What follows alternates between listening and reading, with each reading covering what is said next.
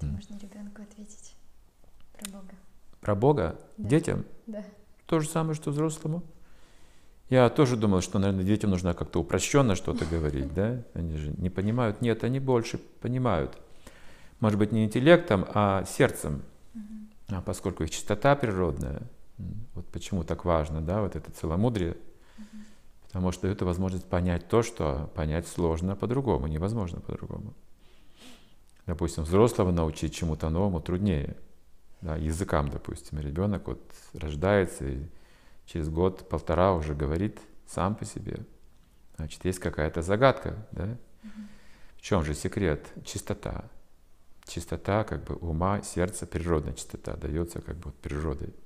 И когда сердце чисто от низменных желаний, возбуждений, оценок там вот этих вот всех материальных, человек учится очень быстро великим вещам. Поэтому ребенку уже с пяти лет мы говорим о Боге прямо.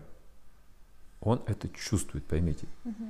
Возможно, не сможет объяснить, но он реально почувствует это присутствие Бога через того, кто говорит о Боге. Так что это несложно. Ну, мы воспитали дочь со своей женой, мы читали книги о Боге. Сразу, как только начала просить что-то читать, мы сразу читали книги с историями об играх Бога.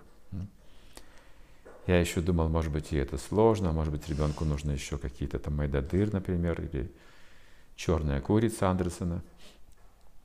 Я пытался читать эти книги, но она меньше и меньше проявляла интерес к этим книгам и все больше и больше просила читать эти игры. Так она всю жизнь читает эти книги. Вот, это вера врожденная.